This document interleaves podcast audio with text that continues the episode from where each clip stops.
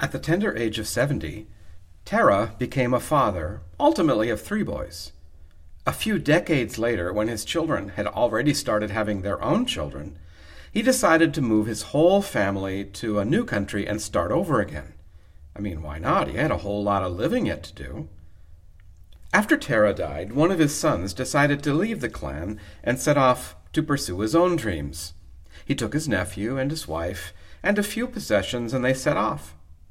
Young, like his father, he was only seventy-five years old when he made this major life change. But soon after they settled in this new land, a famine hit. Desperate, they fled to another country and lived there as immigrants. His sixty-five-year-old wife was a stunning beauty, a woman named Sarai. For whatever reason, when they arrived as immigrants in this country, if anyone asked, he told her to lie and say she was his sister instead of his wife. Indeed, that's what she did when someone saw how beautiful she was and took her to meet the king. The king was taken in by her, and she moved into the king's harem to live as a part.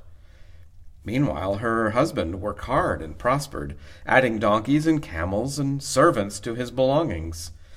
But one day, the king discovered Sarai was already married, and heartbroken, he expelled the country from the people from the couple from his country. But they were allowed to take their considerable wealth with, with them, which by this time not only included livestock, but gold and silver. In fact, they had so much stuff, he and his nephew had to part ways because there wasn't enough land for both of them. But there was one thing they didn't have. They didn't have heirs for all this wealth. Children. But if Robert De Niro can become a dad again at age seventy-nine and Al Pacino at eighty-three, well, why not? Well, I mean, while Sarah, Sarai may have been stunningly beautiful, biologically, you know. So she decided to get creative to solve this issue. Have you picked up who this story is about? Sarai told Abram, now eighty-six years old, that he should sleep with her maid, a slave named Hagar. He did as she said, but when Hagar got pregnant, Sarai fell into a jealous rage and treated Hagar so harshly she ran away. Sarai then blamed Abram for listening to her. A messenger found Hagar along a desert stream and told her to return to Abram and Sarai, where she gave birth. Abram named the son Ishmael. Thirteen years later, Abram was told once again he would become a father, this time through his wife Sarai. He was now ninety-nine years old, and he fell on his face laughing at the idea of a ninety-year-old woman giving birth, although she might not have been so amused. But God was serious, and as a sign of this, from that day forward, they were renamed Abraham and Sarah. As you heard last week, one day some strangers passed by, and Abraham pleaded that he may offer hospitality to them, a place to stay, some food to eat. While the food was being prepared, they told Abram, Abraham that when they pass by a year later, Sarah will have given birth to a son. Sarah overheard this and laughed to herself, but one year later they had indeed had a newborn son named Isaac. Sarah said, God has given me laughter, and everyone who hears about it will laugh with me. And that's where our reading begins today. The boy grew and stopped nursing. But as you heard, the story takes a very dark turn. Nearly forty years ago, feminist scholar Phyllis Trible wrote a groundbreaking book called Texts of Terror. They are texts in the Bible that are particularly disturbing, and this is one of them. Most people think of Hagar, if anyone thinks of her at all, as a minor character at best. But black womanist theologians like Doctor Dolores Williams have long embraced Hagar as a curiously familiar and haunting story. Black women hear in Hagar the stories of their own mothers and grandmothers who worked as domestics. They hear familiar stories of children born without their consent, of masters and those who are enslaved. They recognize pretexts created by white women that have resulted in getting fired or their treat children being treated more harshly and unfairly or even killed. For example, because someone claimed he had whistled at a white woman, Emmett Till was murdered.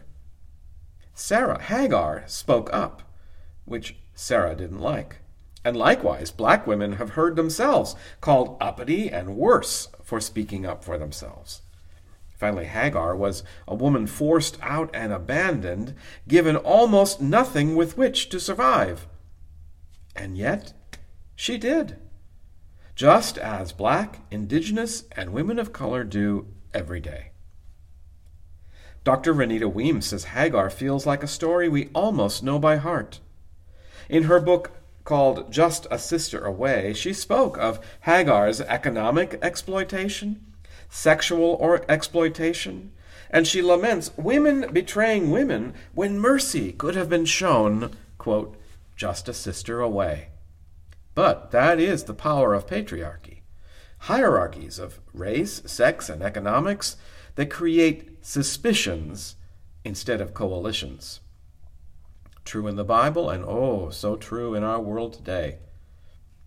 Our first encounter with this dynamic happens when Sarah felt that Hagar was treating her contemptuously. Was she really?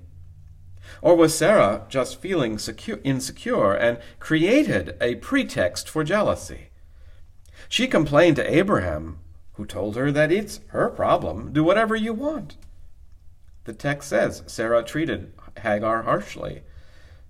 That's also known as abuse. Hagar ran away, but this is where the text is truly terrible. An angel told her to return and submit.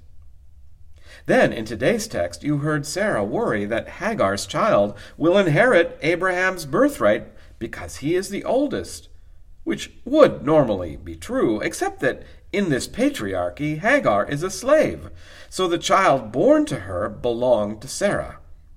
And yet Sarah didn't want to take any chances, so she again created a pretext to force Hagar to leave. She claimed that the teenage Ishmael was making fun of her toddler Isaac.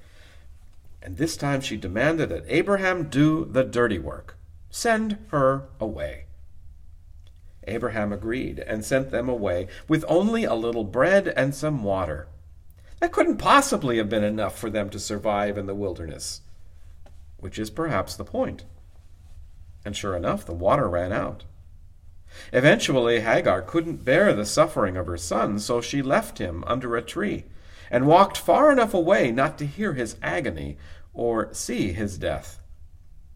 But you heard how the story ends. God heard his cries and sent a messenger. Hagar opened her eyes and saw a well. So is this a story where it all worked out in the end? Once upon a time and happily ever after.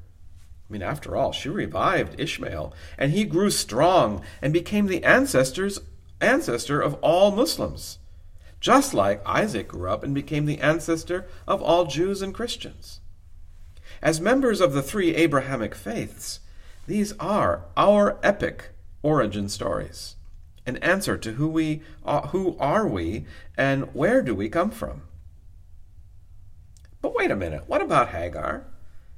What is the redeeming quality in this story for her? Dolores Williams answered, God is about both the liberation of the oppressed as well as their comfort and survival. And sometimes the best that can come from a situation is survival.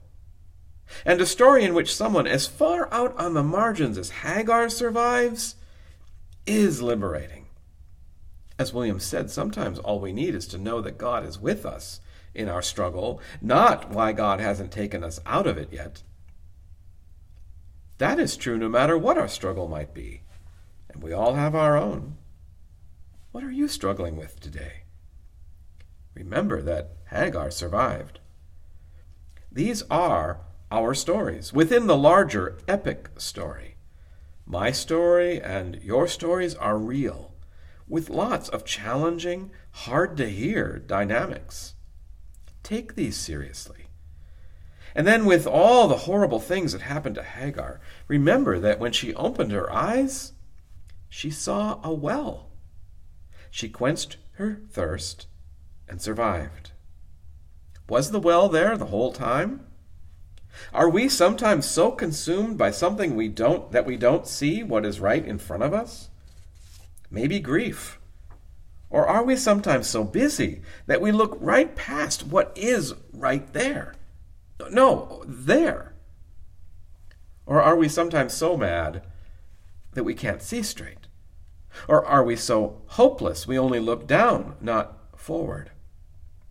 If only we lifted our heads. Hope. Like the well, God put it there, hope. Put it in, puts it in front of us every day. Whether or not we like, excuse me, whether or not we see it, like the well, hope is always right there, waiting for us to discover it. We are the descendants of Hagar and Abraham and Sarah who persisted, and sometimes that's enough.